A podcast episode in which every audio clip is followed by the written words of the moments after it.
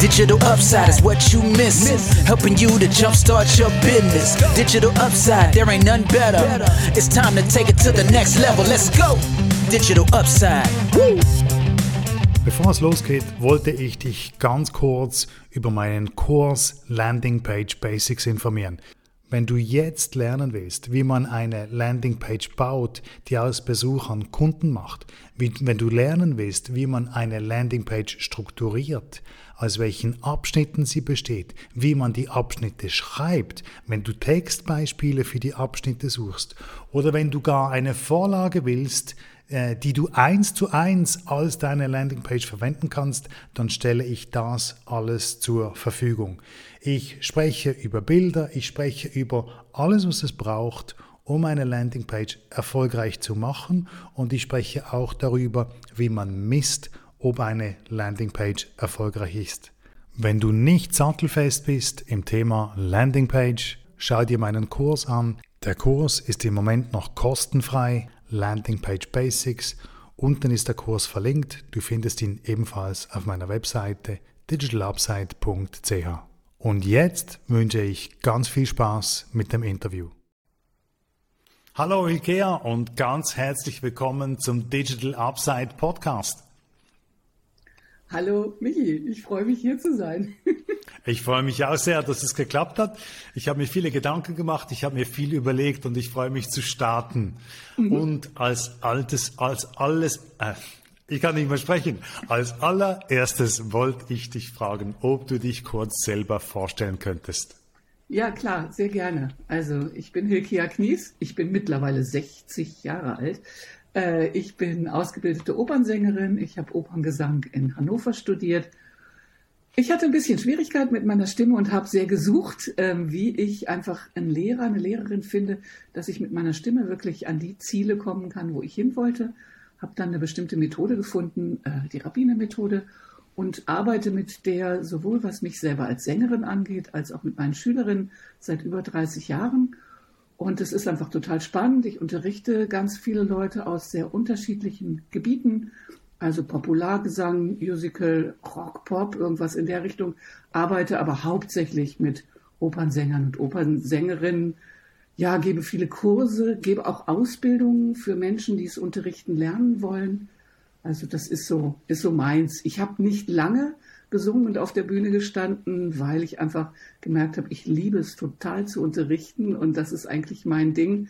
Ich liebe einfach Stimmen, so unterschiedlich wie sie klingen und ich mag einfach die Arbeit als Gesangspädagogin und Gesangsmentorin unglaublich gerne.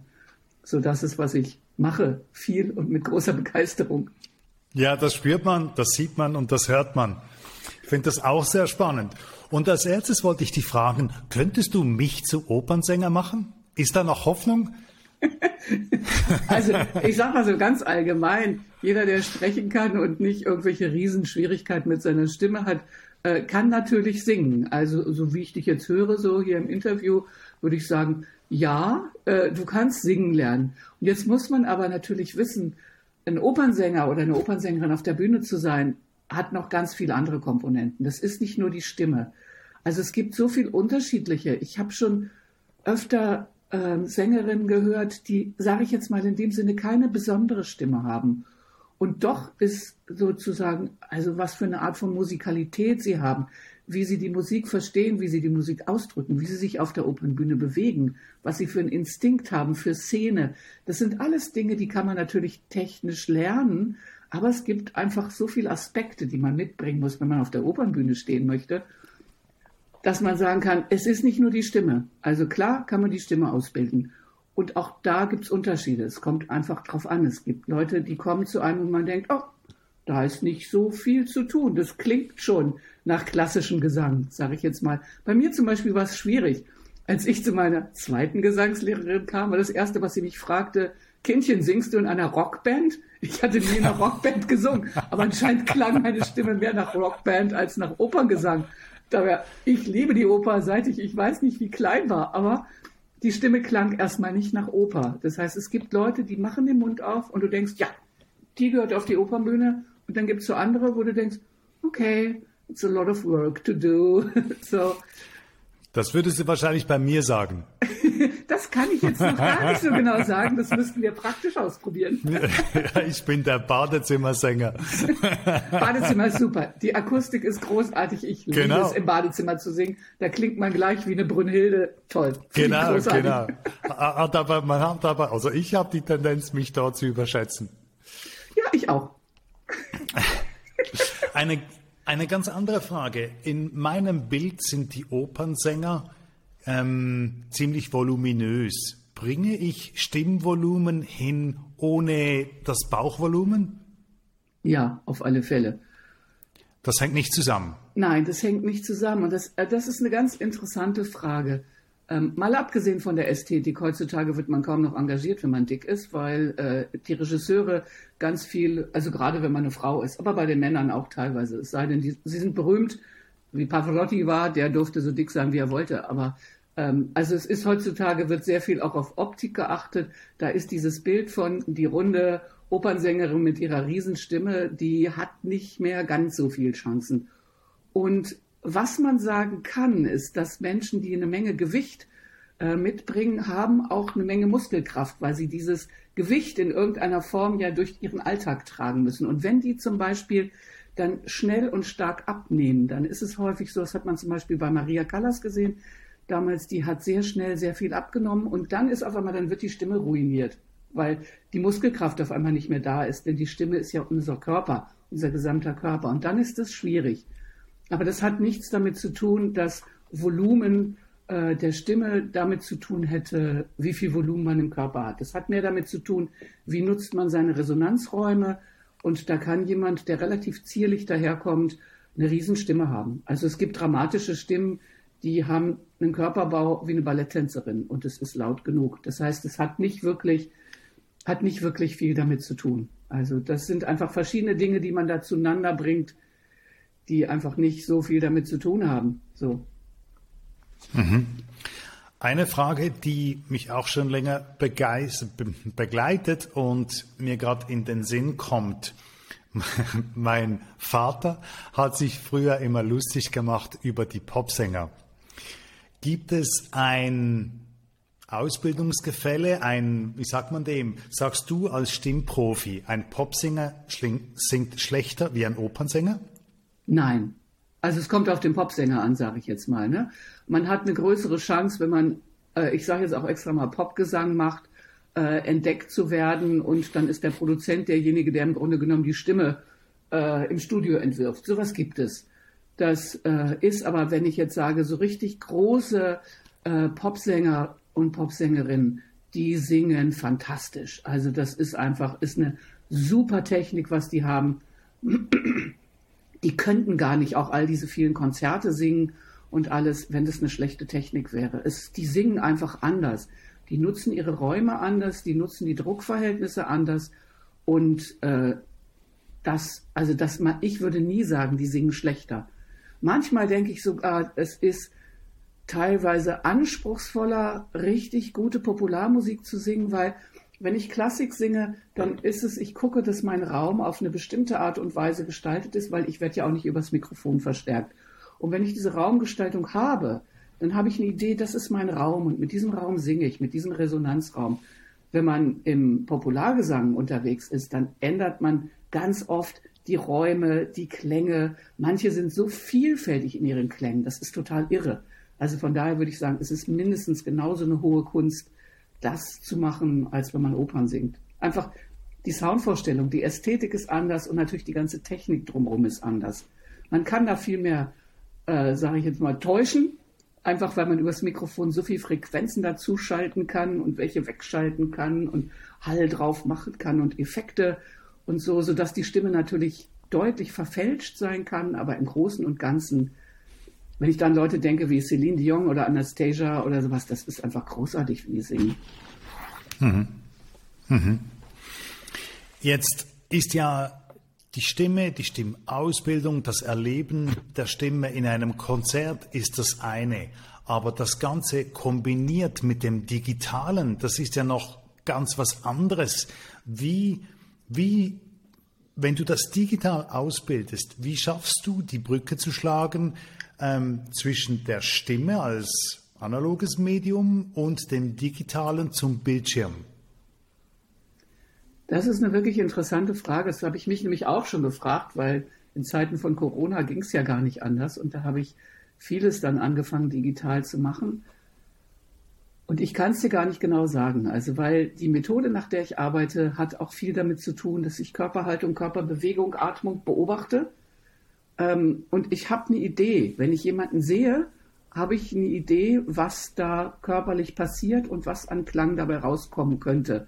Das ist das eine. Und dann höre ich was und das kombiniere ich in irgendeiner Form. Also wenn ich arbeite, wenn ich mit Solo-Gesang arbeite, dann habe ich immer Kopfhörer, weil ich da einfach am besten hören kann. Und es ist total interessant. Ich höre eine Menge. Irgendwie, ich kann dir nicht genau sagen, wie, scheine ich auch Frequenzen zu ergänzen. Auf alle Fälle habe ich gemerkt, in der Corona-Zeit, mein Ohr hat sich sowas von verbessert. Da kamen Leute dann hinterher. Ich habe manche Leute angefangen im Internet zu unterrichten und die kamen dann irgendwann, als es ging, zu mir direkt in Unterricht und ich war total erstaunt. Die Stimme klang nicht, nicht wesentlich anders, als ich sie über meine Kopfhörer gehört habe. Und ich habe jetzt keine super, mega, duper Kopfhörer. Ich habe so ein bisschen auf Frequenzen geguckt, dass das für Stimme gut ist, nicht zu viel Bass drin ist, relativ neutral ist. Aber ich kann das total gut hören. Das ist für mich was die Stimme angeht, ist es gar nicht so ein großer Unterschied. Es ist mehr das Gesamtbild und die Gesamtenergie, dass ich manchmal den ganzen Körper nicht sehe, aber dann stellt man halt die Kamera um und muss ein bisschen gucken. Und natürlich, die Sängerin auf der anderen Seite muss ein ganz gutes Mikrofon haben. Weil also da über so ein Internetgekruschel irgendwie so zu singen, das sprengt irgendwie jeden Rahmen von Tönen, besonders wenn es im klassischen Gesang ist. Das geht nicht. Also die brauchen ein wirklich gutes Mikrofon. Und es gibt ja tolle Gesangsmikrofone, von daher ist möglich. Ich glaube, du, ich glaube, dass meine nächste Frage teilweise vorweggenommen. Oh. Ähm, insofern, als dass ich mich gefragt habe, wenn man etwas hört digital, dann klingt das anders als dem Telefon wie, als dem iPad wie, als dem Computer oder eben aus Kopfhörern. Und so wie ich dich verstanden habe, ist der Kopfhörer sozusagen dein Eichungstool, das du immer benutzt, damit es immer gleich tönt. Mhm. Also gleich, gleich tönt ist immer so eine Sache, weil es kommt ja auch darauf an, was auf der anderen Seite eingespeist wird sozusagen. Ne? Aber auf alle Fälle habe ich damit die größte Chance, dass ich wirklich viele, viele Frequenzen hören kann und damit eine Idee kriege einfach von der Stimme und darauf reagieren kann. Und deshalb ja, ich, also ich tue das äh, nur mit Kopfhörern. Also ja, wenn es jetzt wirklich differenziert um Operngesang geht, dann tue ich das nur mit Kopfhörer, weil ich da einfach die meisten weil ich die meisten Frequenzen habe, die ich dann hören kann und damit einfach eine Idee habe, was da drüben passiert auf der anderen Seite. Ich meine, interessanterweise wird in einem Studio auch mit Kopfhörern gearbeitet. Von dem her ähm, ist das, muss das, sofern die Mikrofone gut sein, gut sind, ähm, eigentlich gleich sein. Ja, ich gehe mal davon aus. Ich habe nicht viel im Studio gearbeitet, aber ich gehe mal davon aus, dass das einfach möglich ist. Also und mhm wie gesagt, ich habe in der Zeit gut unterrichten können. Ich unterrichte auch jetzt manchmal äh, noch ähm, digital auf alle Fälle in Gruppen. Für Gruppensachen mache ich das sowieso. Da ist es ja noch komplexer, weil da hört man die Leute ja gar nicht. Da sieht man sie nur singen, weil Zoom packt das ja nicht. Man kann die Leute ja in der Gruppe nicht singen hören. Aber ich unterrichte eben auch jetzt einzeln oft, weil ich einfach auch äh, sage ich jetzt mal, verschiedene Menschen aus verschiedenen Städten in Deutschland unterrichte oder sogar Menschen, die in Argentinien leben. Also ich habe einen sehr engen Draht zu Argentinien, zu Südamerika insgesamt, was das Singen angeht. Da gibt es dann auch einfach Leute. Das ist natürlich genial. Und das ist erst so über Corona ist uns das erst so bewusst geworden. Hey, dann können wir auf einmal weltweit unterrichten. So, von daher, das nutze ich ganz viel. Und die Unterrichtssprache ist dann Spanisch? Englisch. Mein Spanisch ist noch nicht so gut, dass ich Spanisch unterrichten könnte. Wir machen das dann meistens auf Englisch. Äh, sehr wichtige Begriffe, die kenne ich auch auf Spanisch und manchmal kann ich dann auch das ein oder andere Spanische dazwischen. Wenn jemand eine Frage hat und nicht recht versteht, worum es geht, dann fällt mir auch was auf Spanisch dazu ein. Ist nicht perfekt, aber genug. Das finde ich so spannend, weil man, man hört immer wieder von, von Leuten, die, die nicht so nah am Online-Business sind, die sagen immer, ja, das Internet, das ist doch anonym, das ist doch unterkühlt, das ist doch distanziert, das ist doch alles ganz weit weg. No. das habe ich auch gedacht. Aber ich habe also, als, als ich meinen ersten Online-Kurs gemacht habe, weil ich auf einmal viel Zeit hatte bei Corona, weil ich nicht mehr arbeiten durfte, ich konnte ja gar nichts machen, habe ich einen Online-Kurs gemacht, ähm, der ging, war irgendwas auch mit Musikern und so. Und es war eine derartig intime, intensive Beziehung, die da war. Und ich habe immer wieder festgestellt, die Kursleiterin, ähm, die habe ich dann besucht, die wohnt in Berlin und das ist ja nicht so weit, Hannover, Berlin. Und wir hatten beide das Gefühl, wir kennen uns schon ewig. Es ist wie eine Freundschaft. Und ich habe auch andere Menschen im Internet über Kurse kennengelernt. Und man merkt, ob einem jemand liegt, man kommt in den Kontakt, gerade wenn man zum Beispiel große Kurse hat und dann geht man über Zoom in diese Breakout-Rooms mit drei oder vier Leuten. Es entsteht so eine Intimität, es ist so wunderbar. Und ich habe zum Beispiel mit zwei Kollegen im Sommer 2020, wir wollten eigentlich nach Argentinien fliegen und das musste ja gecancelt werden. Und dann haben wir einen Kurs gegeben. Wir wollten eigentlich einen Kurs geben für unsere Freunde dort. Und dann haben nachher 4000 Leute an diesem Kurs teilgenommen. Und es war ein Kurs umsonst. Wir wollten einfach irgendwie was Gutes tun, weil die voll in der Depression saßen und bei uns war Sommer und es war schön. Und es war so intensiv. Wir haben einen Stapel von E-Mails hinterher gekriegt. How touching it was and uh, yes, uh, ja, uh, Deutsch. Um, ähm, also es war unglaublich berührend einfach. Und wir haben ja die Menschen nicht mal gesehen, weil 4000 Leute kannst du ja nicht mehr sehen, sondern man hat einfach so ein Gefühl, man möchte was geben in die Welt und es kommt was zurück. Also da sind Vibes unterwegs. Das ist wirklich, wirklich sehr berührend. Und ich habe echt tolle Leute darüber kennengelernt und ganz berührende Erfahrungen gemacht. Wir haben miteinander gefeiert über Zoom, wir haben geweint über Zoom. Es kann so intim sein. Das Einzige, was fehlt, ist 3D. Ja, ja, natürlich. Ja, 4000 Leute, ist ja faszinierend. Ja, das, das war unglaublich. Also wir wollten es auch nicht glauben, weil wir haben gedacht, wir machen das für unsere argentinischen Freunde, so 30 Leute oder so. Und dann haben die Werbung, angefangen Werbung zu machen. Und dann war bei uns am ersten Treffen und sagte, wisst ihr, wie viele Leute kommen? Und wir so, nö, wieso, wer kommt denn alles? Ja, es sind 1000 Leute. Wir so, was? 1000 Leute? Wir haben mit 20 bis 30 gerechnet, was ist los? Und dann, wie gesagt, war es nachher, da musste das auf YouTube, YouTube gestreamt werden, es waren nachher 4000 Leute. Hammer. Unglaublich. Ja. Eine Frage, die ich dir stellen wollte, war, weißt du, wie du tönst? Ich meine, als, als Sänger bist du ja, du bist in dir, du bist in dir selbst. Und ähm, als, als Zuschauer ist es so schön, die, die, die ganzen Vibes, wie du vorher gesagt hast, zu empfangen, die ganze Schwingung, nicht nur den Ton, sondern das ganze Erlebnis. Und deshalb die Frage, weißt du, wie du tönst? Nicht wirklich. Niemand kann wissen, wie er oder sie wirklich tönt.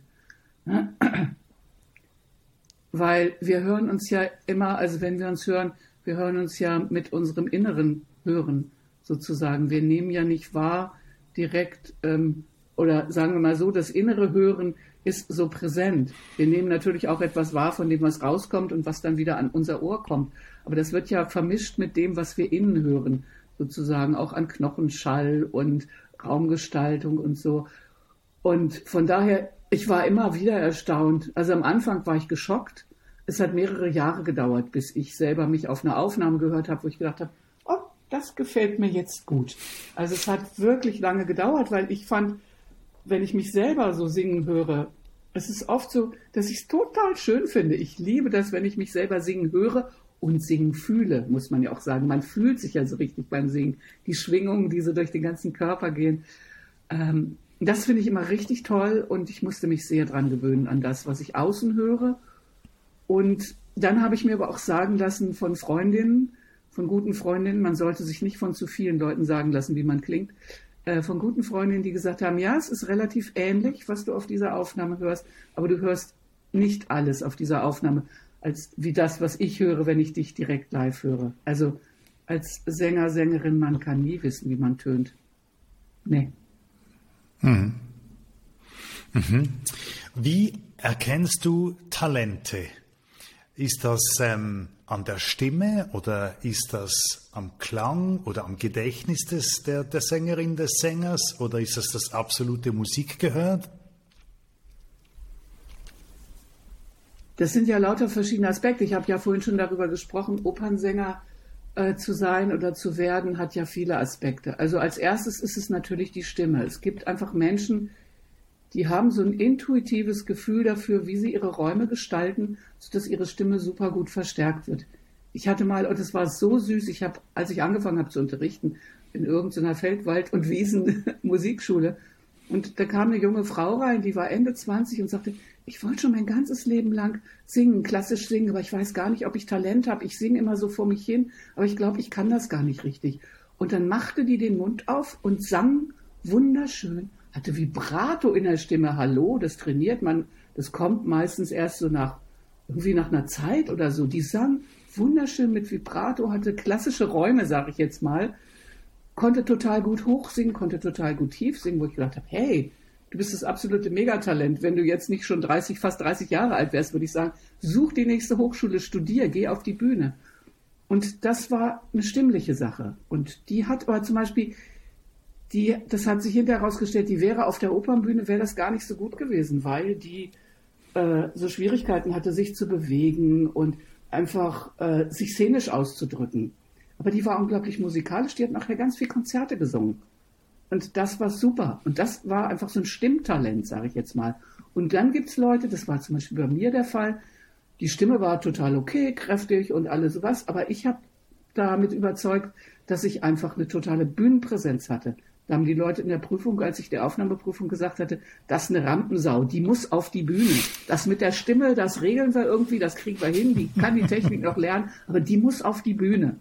So. Und das ist, manchmal sieht man einfach Leute, die tun Dinge, wo man denkt, der muss irgendwie auf die Bühne. Ob jetzt als Sänger, das hängt dann wieder von der Stimme ab.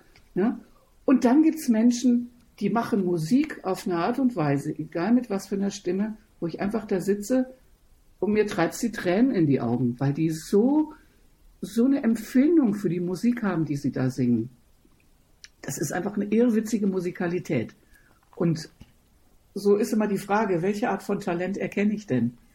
So, also mhm. wenn es um die Oper geht, da braucht es einfach so ein Konglomerat von Dingen, wo man sagt, okay, das kann man noch lernen und da kann man auch was machen. Im Großen und Ganzen ist das Paket, die Stimme ist toll, jemand ist expressiv genug, um sie auf die Bühne zu stellen, jemand hat Musikalität für die Musik, er singt die Phrasen so, man muss nicht jedes Crescendo und Decrescendo erklären, sondern hat einfach ein Gefühl dafür, wo geht die Musik hin und kann sich in dieser Musik ausdrücken, dann würde ich sagen, ja, das ist ein richtig, das ist ein super Talent, wenn man diese drei Sachen zum Beispiel hat. Aber wie gesagt, es kann auch einfach nur die Stimme sein oder das sich ausdrücken oder die tief empfundene Musikalität. So. Nach was fragt man da? Was ist schon Talent? Also es ist einfach so eine Mischung aus so vielem. Ja. In der Fußballausbildung habe ich mir sagen lassen, gibt es gewisse Dinge, die kann man lernen, wie zum Beispiel die Technik oder die Taktik. Und es gibt, gibt gewisse Dinge, die kann man fast nicht lernen. Die Geschwindigkeit, die ist, die ist einfach da oder es ist nicht da. Gibt es sowas im Gesang, das man einfach mitbringen muss? Ähm, ich hätte jetzt, ich hätte jetzt gedacht, die, die Stimme muss man halt einfach mitbringen und wenn sie nicht da ist, dann, dann besteht wenig Chance. Gibt es das auch im Gesang? Ich persönlich würde sagen, nein. Weil die Stimme, das habe ich ja vorhin schon gesagt, es gibt Stimmen, die sind zum Beispiel nicht besonders laut. Aber wenn man die Räume gut ausnutzt, dann kann das wunderschön sein und trägt genauso. Das heißt, man muss nicht mal eine kräftige Stimme haben. Und manche sagen, man muss eine schöne Stimme haben. Aber was um Himmels Willen ist eine schöne Stimme? Also ich habe immer wieder das, wenn ich anfange, Leute auszubilden und sich die Räume entwickeln und der Kehlkopf anfängt, auf eine bestimmte Art und Weise diese Klänge zu produzieren, da ist nichts dabei, wo man sagen könnte, oh, das war hässlich. Ich sag mal, wenn man trainiert in Richtung Gesundheit der Stimme und klangvolle Stimme, dann gibt es keine hässliche Stimme. Man kann hässliche Klänge produzieren, weil man es möchte.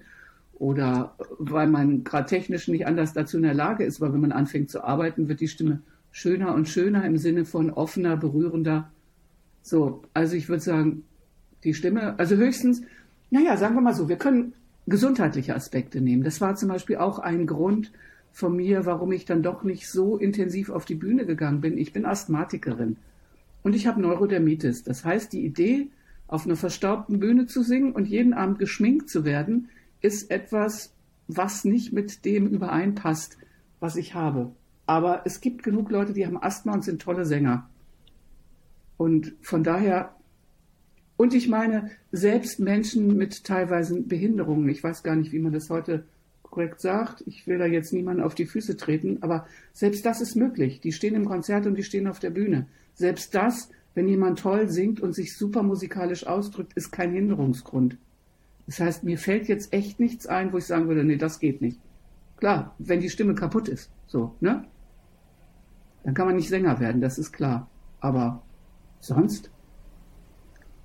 Und mhm. man muss auch dazu wissen, denke ich, es gibt eine Menge fantastischer Sänger und Sängerinnen, die nie wirklich in dem Sinne auf der Bühne ankommen, dass sie tolle Engagements kriegen, dass man sie kennt, dass sie gehört werden. Es ist so viel Glück auch dabei, dass man Leute, die richtigen Leute zur richtigen Zeit trifft und dass man dann einfach so, oh ja, da ist jetzt gerade der richtige Agent in dieser Vorstellung gewesen oder da habe ich jemanden zufällig kennengelernt auf einer Premierenfeier, der sucht gerade genau das, was ich bin. Da gibt es so viele Geschichten und es gibt so viele Leute, die so toll singen und nie an die Spitze gekommen sind, aus den unterschiedlichsten Gründen. Hm. So, ich würde mhm. mir nicht anmaßen zu sagen, ich wüsste genau, wie man erfolgreich wird oder wer es auf gar keinen Fall schaffen wird. Nee. Mhm. Mhm. Du betreibst ein Online-Business. Wann bist du gestartet mit Online? Zu Corona. Es, war, es war einfach eine Notwendigkeit, weil, wie gesagt, ich gab nichts zu arbeiten. Und ich hatte zusammen mit meiner Kollegin, ich arbeite ja sowohl auf der einen Seite alleine, ähm, wo ich auch gerade viel mit klassischen Sängern eben arbeite. Das ist mein persönliches Online-Business. Und ich habe seit 2009 arbeite ich mit einer Kollegin zusammen und wir bilden äh, Popularsänger aus äh, als Sänger und Sängerin, aber vor allen Dingen auch zum Unterrichten. Und wir hatten 2020 gerade das zweite Jahr eine Ausbildung laufen haben gesagt, oh shit, was machen wir jetzt? Und dann haben wir einfach beschlossen, die Wochenenden, die geplant waren, machen wir aber im, im, im Internet. Dann haben wir halt angefangen, Videos zu produzieren und das dann zu dem Wochenende den Leuten zu schicken. Und das war im Grunde genommen der Start ins Online-Business. War total witzig, weil das war überhaupt nicht so, wie man das heute macht, sondern wir haben wirklich diese Videos, die haben wir dann verschickt und haben gesagt, so Leute, wir treffen uns um 10 Uhr alle im Zoom, sagen Hallo und dann geht jeder in sein Kämmerlein, macht mit dem Video, was wir gemacht haben, die Einheiten, die wir vorbereitet haben. Dann treffen wir uns wieder im Zoom und unterhalten uns darüber. Es war wirklich lustig. Und so ist im Grunde genommen das Online-Business gestartet. Und dann haben wir festgestellt, hey, das ist eigentlich ganz cool. Man sitzt zu Hause und wenn man den Computer abschaltet, dann sind auch alle gleich weg. Man muss nicht aufräumen und man muss sich nicht lange unterhalten. Und man kann einfach noch auf die nächste Party gehen, wenn sie denn stattgefunden hätte. Äh, so, also und ich habe das dann mehr und mehr schätzen gelernt. Und dann bin ich so immer mehr einfach in dieses Business gestartet. Habe mir dann auch letztes Jahr habe ich mich richtig äh, coachen lassen. Also habe so einen Kurs gemacht bei einer sehr bekannten Online-Coach, Frau Sigrun Gudjonsdottir. Dieser Nachname ist immer, sie kommt aus Island. Ich versuche immer noch das richtig auszusprechen. Und hab sie da, war hier an der Show. Ah, okay. Wow. Ja, ja.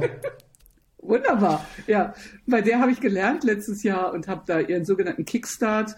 Das ist der Kurs, der einfach Leute dazu bringen soll, zu wissen, wie man Online-Business startet, wie man einen Online-Kurs entwickelt. Den habe ich gemacht letztes Jahr. Ich habe ihn auch gewonnen. Ah, ich habe einen MacBook Aha. gewonnen. Haha, ja. Gratulation. Ja, das war richtig cool. Und da habe ich im Grunde genommen dann nochmal richtig mein Online-Business gestartet, so mit all diesen technischen Dingen, die man tut, mit Landing-Pages und irgendwelchen E-Mail-Programmen und Automations und irgendwas. Bin fast wahnsinnig geworden. Technik ist nicht meine Freundin, aber ich habe es irgendwie geschafft und ja, bin seitdem total begeistert, weil man eben so viele Menschen erreichen kann.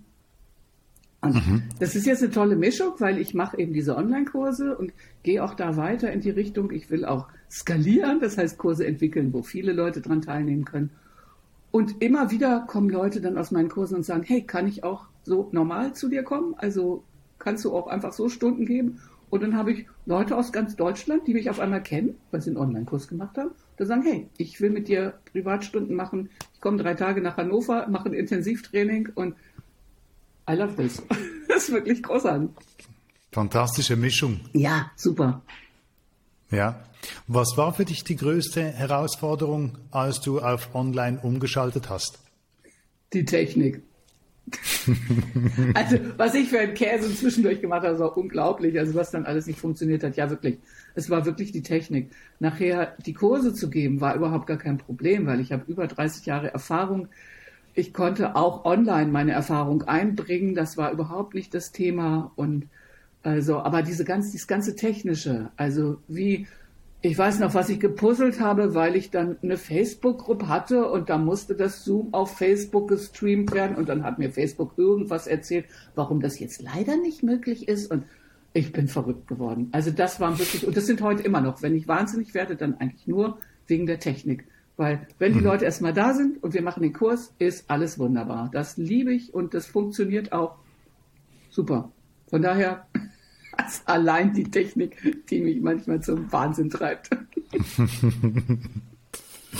Herrlich. Gibt es Dinge, wenn du, wenn du heute von Null starten würdest, also wenn du heute komplett analog wärst und du würdest umschalten auf digital, gibt es Dinge, die du anders angehen würdest? Vielleicht würde ich mir schneller einen Coach suchen, weil ich habe ziemlich lange rumgemacht, äh, ehe ich dann gesagt habe, ich investiere jetzt das Geld und mache diesen Kurs. Und ich glaube, ich würde versuchen, mir schneller äh, eine VA zu suchen, also eine virtuelle Assistentin. Weil es reicht, wenn man grob eine Idee hat, was man machen will und dann auf die Suche geht nach jemand, der das technisch umsetzen kann. Natürlich ist es cool, dass ich vieles erst selbst ausprobiert habe, sodass ich meiner VA ziemlich klar sagen kann, ich brauche genau das und mache es bitte genau so. Aber ich glaube, ich würde mich einfach technisch viel eher unterstützen lassen und ja, und auch einfach auch um Taktiken, Strategien irgendwie zu, zu bekommen, weil es ist komplett anders, wenn man online äh, mit den Leuten in Kontakt geht, als wenn man das in einem Offline-Business macht. Und da ist es einfach wichtig, Leute zu haben, die sich mit diesem Online-Zeug wirklich gut auskennen und die sagen, die sagen, nimm diese Strategie und tu dieses zuerst und dann erst jenes. Weil was mir passiert ist, ist, ich habe tausend Sachen auf einmal gemacht. Ich hatte letztes Jahr am Ende fast einen Burnout, weil ich versucht habe, einen Podcast zu starten, einen YouTube-Kanal aufzubauen, mein Buch zu schreiben, was ich bei Corona angefangen hatte zu schreiben. Ich schreibe gerade ein Buch über Stimme- und Nervensystem. Ist super spannend. Aber dann mein Business zu skalieren und äh, meine Webseite, ich hatte keine Webseite, meine Webseite zu machen. Ich könnte jetzt noch tausend Sachen aufzählen. Und da ist es gut, wenn man wirklich einen Coach hat, der sagt, hier ist Punkt Null und jetzt Step 1 ist der. Focus on that. Und das hätte ich gut brauchen können. Ah ja, ich schreibe auch noch einen Blog, ne? Also ich schreibe im Grunde genommen drei Blogs.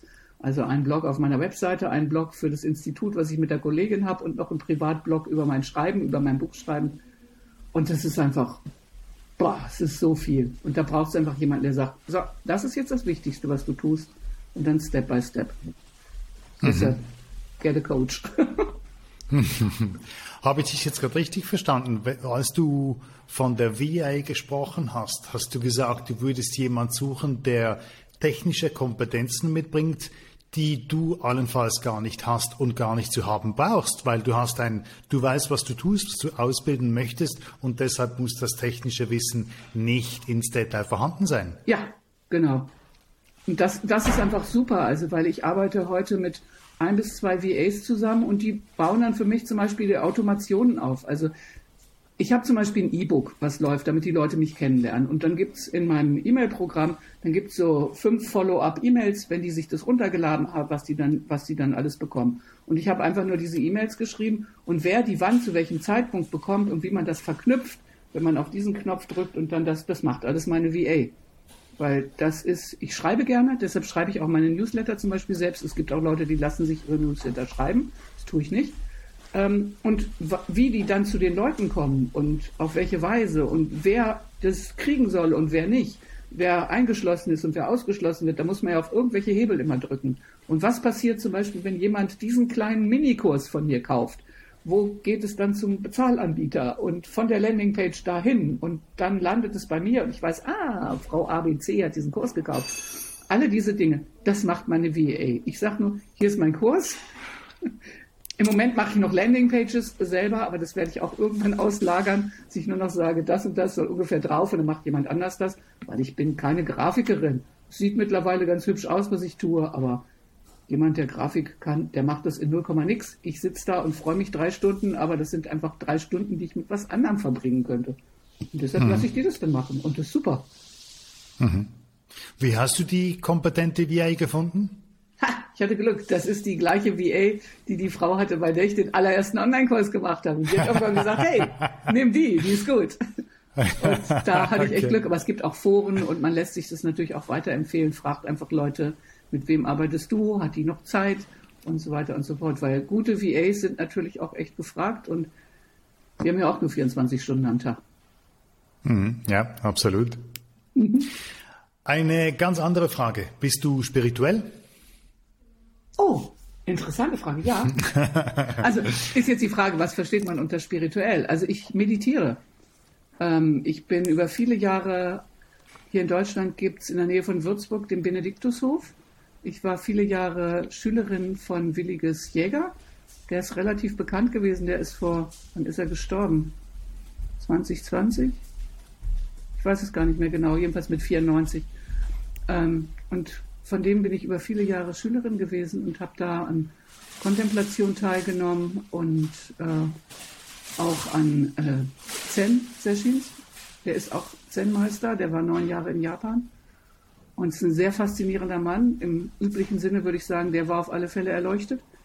Und ähm, da habe ich ganz oft gesessen, also im Sinne von einfach sitzen, auf die weiße Wand gucken, und dann langsames Gehen und dann wieder sitzen und auf die weiße Wand gucken. Das habe ich über viele, viele Jahre gemacht und das finde ich total faszinierend, weil ich gemerkt habe, die Art und Weise, wie ich singe und ich spreche auch manchmal mit anderen Sängern darüber.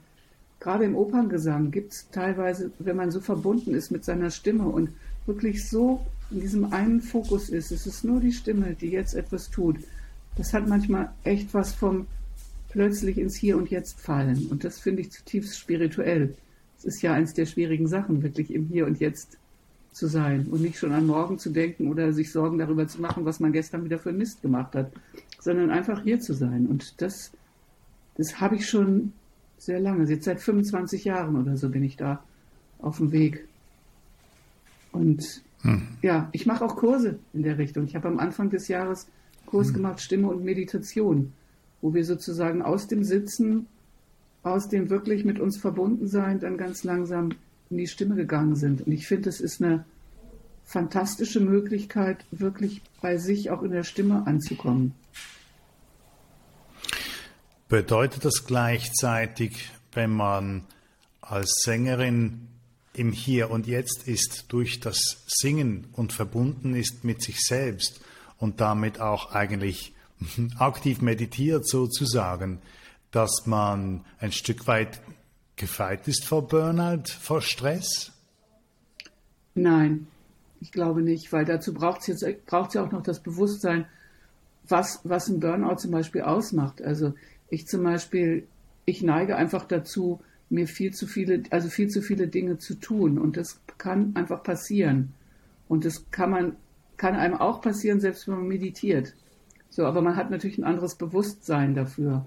Und auf der anderen Seite dieser, dieses Sängerische ist ja, ich habe neulich gerade einen Post von einer äh, Sängerin gelesen, die ich auch schon mal gehört habe und wir kennen uns ein bisschen und die darüber schrieb, wie es ihr geht, wenn sie äh, in der Vorstellung dann, wenn sie ihr Stück zu Ende gesungen hat und liegt dann auf der Bühne und sie hört das Orchester und sie hat geschrieben und das ist es, warum ich diesen, warum ich diesen Job tue. Aber das sind natürlich ausgewählte Situationen, in denen man sich so eins fühlt.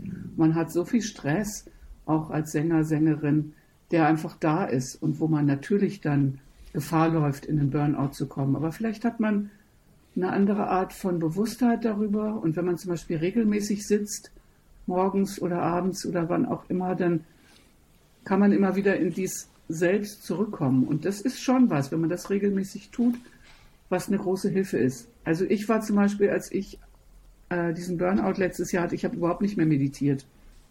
Und ich habe dann einfach, weil es mir so ging, habe dann einfach zur Winterzeit wieder angefangen und habe gemerkt, ja, jetzt komme ich wieder mit mir in Kontakt. Also das heißt, wenn man das regelmäßig tut und wirklich mit sich in Kontakt ist, das schützt einen insofern als dass man merkt, worum es wirklich geht und man nicht im Außen anfängt zu versuchen, alles zu schaffen und alles zu machen.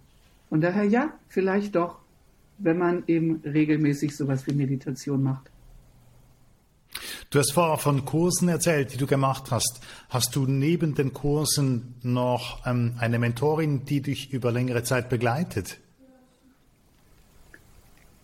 Äh, Im Moment noch nicht so. Also ich habe jemanden, die Frau, bei der ich den ersten Online-Kurs gemacht habe, mit der verbindet mich auch äh, durchaus, dass die, da sie auch Musikerin ist und die sich auch in diesem Business total gut auskennt, die hat einfach viele Jahre eher als ich gestartet damit ähm, dass ich manchmal äh, quasi Supervisionen oder irgendwas bei ihr nehme, Coachings bei ihr nehme. Die begleitet mich jetzt schon eine gewisse Zeit, aber so richtig, dass ich sagen würde, das ist jetzt gerade meine Mentorin. Ich habe immer für bestimmte Themen, habe ich einfach Leute, weil ich einfach mhm. mit verschiedenen Themen unterwegs bin. Ich habe zum Beispiel arbeite mit einer fantastischen Frau, die für mein Empfinden alles übers Bloggen weiß, was man nur tun kann im Bloggen. Und das heißt, alles, was Online-Business und Blog angeht, würde ich sie als meine Mentorin bezeichnen. Aber ich habe nicht eine, die so meinen gesamten Weg abdeckt, sage ich mal. Es sind immer so unterschiedliche Aspekte. Ich habe eine Frau, die das Schreiben meines Buches begleitet. Also es sind quasi verschiedene Mentorinnen für die verschiedenen Gebiete, wo ich bin. Mhm. Und natürlich mhm. arbeitet es sich am besten, wenn auch sonst man ähnliche Werte hat. Zum Beispiel die Frau, die mich begleitet in meinem Buchschreiben, ist selber sehr spirituell das heißt, wir haben da einen super Draht auf dieser Ebene auch. Auch die Frau, die ich jetzt schon so lange kenne, die auch dieses Online-Business macht, die ist auch sehr spirituell zum Beispiel. Das ist schon toll. Meine VA zum Beispiel singt leidenschaftlich in einem Chor und versteht von, viel von Gesang, sodass sich da immer Dinge ergeben, wo man dann auch mentormäßig zusammenarbeiten kann. Aber es gibt nicht jetzt so die Mentorin, den Mentor, wo ich sage, die begleitet mich jetzt länger und mit der bespreche ich mein ganzes Business. Habe ich noch mhm. niemanden gefunden, wo ich sagen würde, ja, die ist es. Mhm. Super spannend. Ich glaube, ich könnte dir noch stundenlang weiter Fragen stellen. Wow. Aber ich, aber ich möchte langsam gegen das Ende des Interviews kommen. Wenn jetzt jemand sagt, ich muss dich kennenlernen im Sinne von, ich muss einen Kurs bei dir besuchen oder was auch immer. Wie findet man dich? Man findet mich unter meinem Namen, also findet meine Webseite hilkea-knies.de. Da steht alles Mögliche drauf, was ich tue, was ich bin. Man kann in Kontakt mit mir kommen. Da kann man sehen, man kann, mich, kann mir eine E-Mail schreiben, man kann sich auf die Warteliste für meinen nächsten Kurs eintragen, der Mitte April losgeht. Nervenstarke Stimme, da geht es um Stimme und Nervensystem. Das heißt, man kann da einfach gucken. Man kann sich mein E-Book runterladen. Auch das findet man auf meiner Webseite. Also da findet man, glaube ich, eine Menge Informationen über mich und kann dann mit mir in Kontakt kommen. Thank you for tuning in. Digital Upside Podcast. Information on innovation got you coming back. Woo! DigitalUpside.ch. Let's go.